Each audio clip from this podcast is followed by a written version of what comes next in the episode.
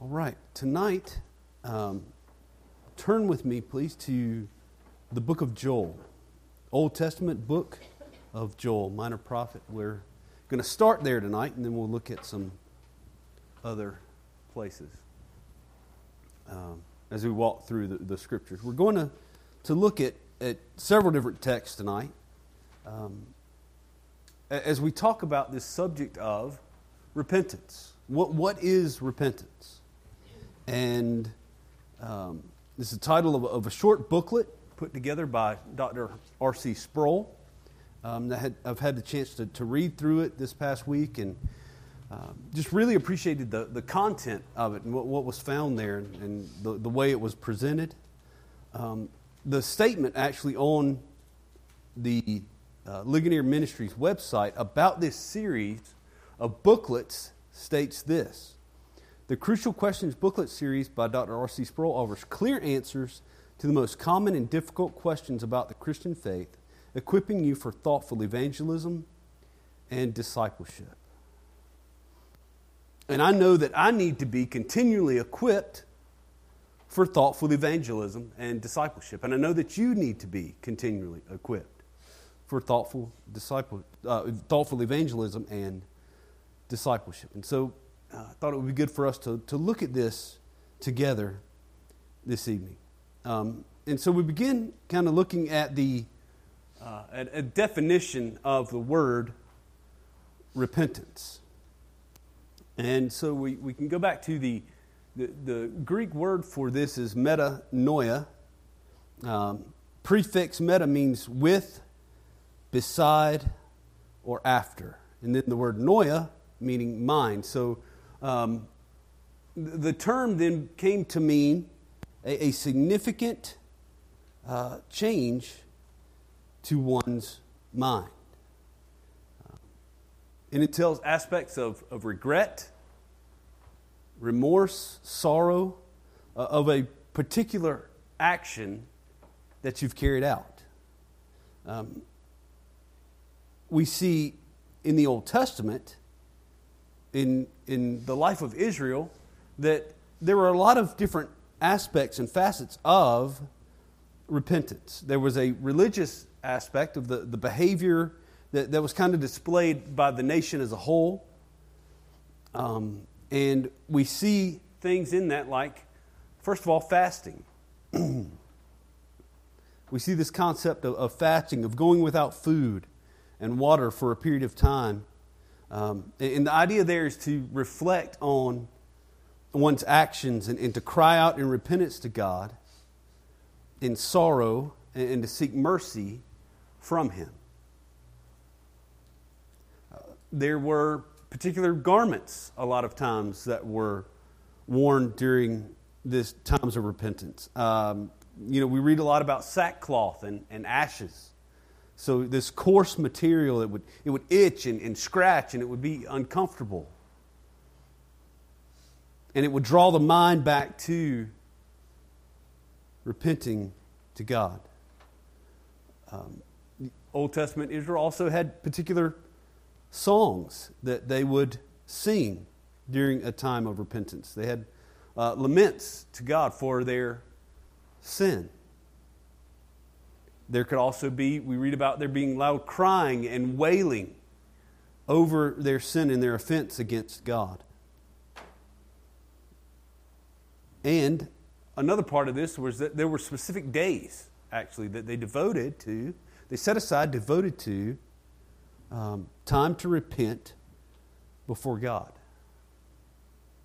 And we think about this and we look at it now as in a kind of a New Testament equivalent to this, and we, we don't really have a, a lot of things like this. I think many times because you know we know that Old Testament Israel and we know that the Pharisees and the New Testament and we read about it many times they could they could kind of go through all of these motions that we see on the screen and, and they'd be no more than that, right? They were just outward motions. There was no true repentance there. And when we, we see that, then we tend to we want to really focus on an, an internal repentance of the heart. And that's good because our repentance must be from the heart. It must be true. It must be heartfelt. It must be godly sorrow for what we've done in breaking God's law. But Dr. Sproul did mention something that I really hadn't considered before, and I thought it was a very interesting thing. And he said, perhaps it could actually do us some good if we did have some kind of external thing, some outward sign, some action of repentance, as Old Testament Israel did. And, and I thought about, you know, we could definitely, we can fast as we focus on repentance. We can, we can sing particular songs that lead us to, to meditate on and consider our repentance. We can do many of those things as we consider how we have sinned against God. And it, it's not that repentance is you know, some kind of somehow automatically accomplished through this outward action, but the action can lead us to consider and to give expression of what is in our heart. And I thought it was a very interesting point that he makes there. Um, so that's the, the, first thing we see, kind of the definition of repentance. The second thing is a, a picture of repentance or an illustration or an example that we see in Scripture. Um, and this is where we see in the Old Testament book of Joel. Um, so, because of Israel's sin and their disobedience and their breaking of the covenant of the law, they were under the judgment of God. And at the beginning of the book of Joel, we read about the, the locust, excuse me, the locusts that have come in and they've eaten up all the vegetation all the, the grain of the field, all the vines in the vineyard are all gone. And um, there's barrenness in the land. And then look with me down at, in chapter 1 at verse 5.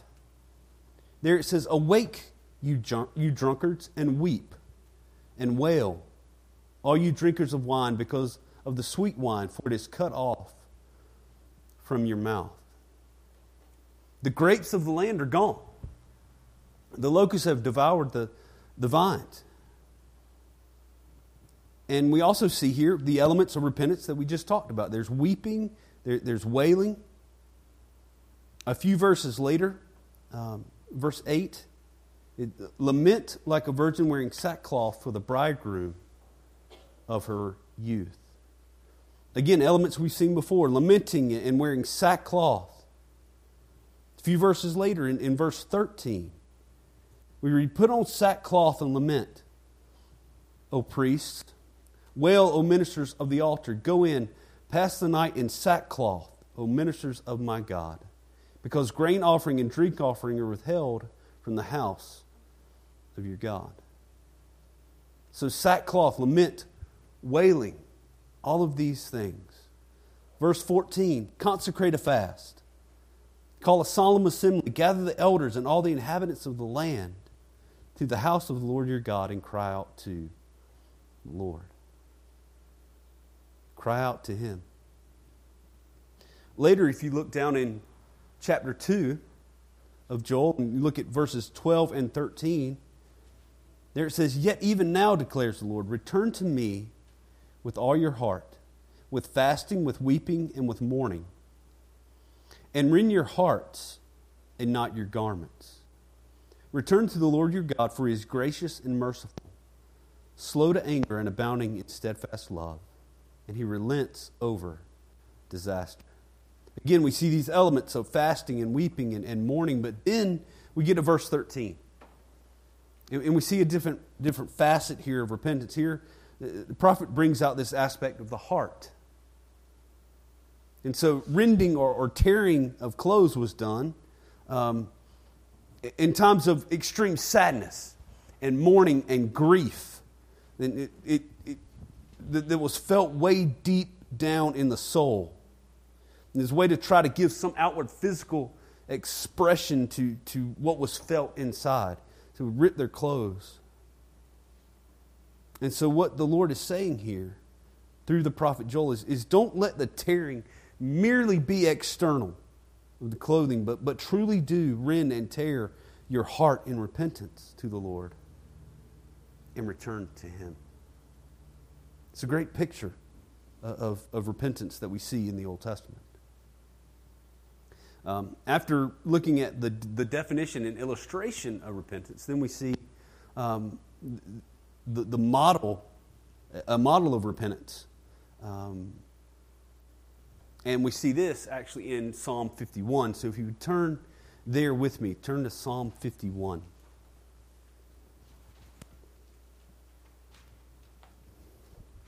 Look at this briefly. Um, when we go to this psalm, we see we read in the, the superscript of the psalm. It tells us that um, this is to the choir master. It's a psalm of David when Nathan the prophet went to him after he had gone into Bathsheba. So we have the, the occasion for this psalm being written. Uh, probably the most well known of, of what are called the, the penitential psalms, psalms that express regret and sorrow for sin. And so we're going to look at this. We see in the very first verse, if you look there with me, David writes, Have mercy on me, O God, according to your steadfast love, according to your abundant mercy, blot out my transgressions. So the very first thing that we see is this, this calling out to the mercy, for the mercy of God. And Dr. Sproul says this the first fruit of authentic repentance is a recognition of our profound need for mercy. So here we see David, he's understanding here in this verse that he cannot cleanse himself. He can't earn this cleansing from God that, that his soul needs. He doesn't deserve to be cleansed by God. Instead, he must rely on this, this incredible mercy of God to do this to him. Verse 2 David says, Wash me thoroughly from my iniquity and cleanse me from my sin. This idea of being cleansed or, made clean is, is kind of at the heart of the, the biblical concept of repentance. In verse 3, David says, For I know my transgressions, and my sin is ever before me. Dr. Sproul uh, refers to this as the, the haunted man. So David's like a haunted man here. This is not a casual statement, but it's, it's David is making here this statement out of being overwhelmed with, with guilt and with grief because of his sin. It, it haunts him. David continues in verse 4. He says, Against you, you only have I sinned and done what is evil in your sight. There, there is some um, some hyperbole being used here. Right? It's kind of the, the use of an extreme here to make a point. Because we know, of course, David has sinned against Bathsheba and Uriah and, and the people of Israel. But first and foremost, before any of that, first and foremost, his sin was against God. So that in the second part of, verse 4, it says, You may be justified in your words and blameless in your judgment. Dr. Sproul says one of the most powerful expressions of true repentance that we find in the scriptures. David here is basically saying, God, when you judge me and you find me guilty, and if you were to destroy me in your wrath, it would be perfectly just for you to do that. It's exactly what I deserve. Again, David can, cannot remove this guilt from himself. The Lord is the one who must do this. You drop down to verse 10, we see David's plea that, that God would make him clean, create a clean heart within him, and renew a right spirit. We get down to verse 15. And there we read, O Lord, open my lips, and my mouth will declare your praise. For you will not delight in sacrifice, or I would give it. You will not be pleased with the burnt offering. The sacrifices of God are a broken spirit, a broken and contrite heart. Oh God, you will not despise. Again, the point here is God is not he doesn't merely want the, the external actions here of, of offering a sacrifice or, or a burnt offering. Instead, he wants the penitent heart. He, he wants a, a broken spirit, shattered in, into pieces. He wants a, a broken and a contrite or, or a humble or a sorrowful heart over sin. And, and Scripture has a lot to say about this particular mindset and, and posture uh, of humility. James 4 tells us God opposes the proud, but gives grace to the humble. 1 Peter 5 says the same thing God opposes the proud and gives grace to the humble. Jesus taught in the Sermon on the Mount Blessed are those who mourn, meaning mourning over their sin, for they shall be comforted. Blessed are the meek, for they shall inherit the earth. So, being broken and humble and meek and mourning our sin before God is the way of true, godly, biblical repentance. Um, Dr. Sproul here closes his chapter by, he, he encourages every believer to commit Psalm 51 to memory. And this is the reason that he gives for it. When we feel overwhelmed by the reality of our guilt, words fail us as we seek to express ourselves in penitence before God. It truly is a blessing to have the words of Scripture themselves upon our lips on those occasions. So when we're grieved of our sin, when, when we don't even know what to pray in repentance, the words of Scripture are there for us to use, to rely on. So we've seen the, the definition, we have seen a picture, we've seen a model of repentance. And the last chapter in this, uh, in this book is, is on repentance and regeneration. And, and, it looks kind of at the relationship between the two. And um, he talks about Augustine, um, who was the one who, who asked, he asked this prayer of God. God, grant what thou dost command, and command what thou wilt. In, in other words, here he's praying, Lord, give me the ability to do what you command, and then command me to do whatever you will. And this is the case with repentance. Dr. Sproul writes Genuine repentance is something that is worked in us by the Holy Spirit, it is a gracious activity by God. And we see this in the scriptures. We see in the book of Acts, the, the early church is just trying to, you know, they're coming to terms with this idea of, of salvation uh, of the Gentiles. And it says in chapter 11, when they heard these things, they fell silent. And they glorified God, saying, Then to the Gentiles also God granted repentance that leads to life. In 2 Timothy, uh, Paul writes that the pastor should correct his opponents with gentleness, knowing that God might grant them repentance leading to the truth. So we see that the, the Lord is the one who does this in the human heart to grant repentance. So, lastly tonight, please turn with me to the New Testament, to Ephesians chapter 2. Ephesians chapter 2.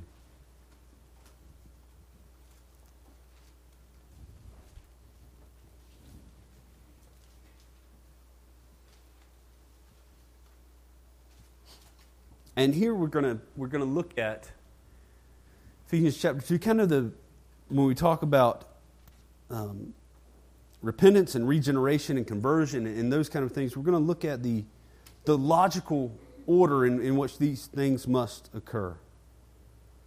And so Ephesians 2, it starts stating that you know, all people are, are born, they're born physically alive, but spiritually dead. Um, and, and dead people don't do anything. They, they don't breathe, they don't move. They're dead. And so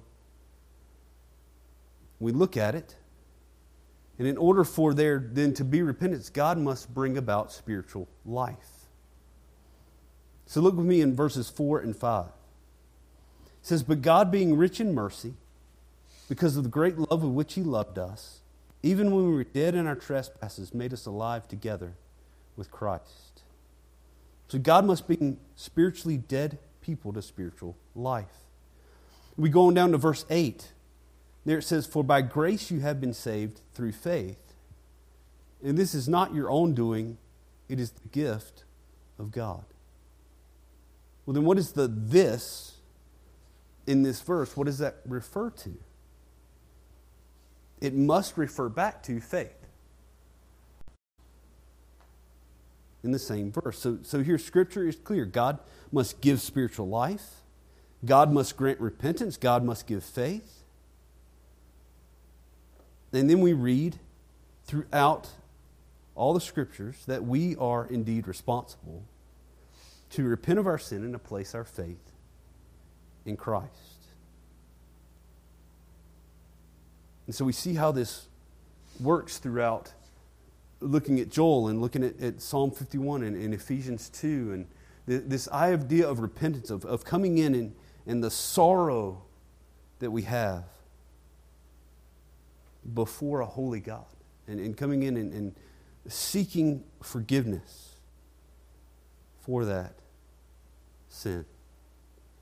Uh, it is a, an incredible gift to have a, the Spirit who convicts of sin and, and grants to us repentance, whether it's upon our first act of repentance and, and justification and our conversion or the, the continual repentance that we all need day by day in our, in our sanctification and as God disciplines us and grows us throughout our Christian lives. That it's such a blessing that God would act in this way to restore us to relationship with Himself. And so may it lead us, may it drive us to thanksgiving of Him who has done this great thing in us. So let's pray together. Father, we thank you for um, your word. We thank you for these passages. We thank you that, that you work, you bring about repentance in our hearts. Give us the, uh, the ability to do that. Father, I pray that we would reflect and evaluate and examine our own hearts. Father, to, to see where the sin is in us that we might confess to you. And so, Father, we pray this in Jesus' name. Amen.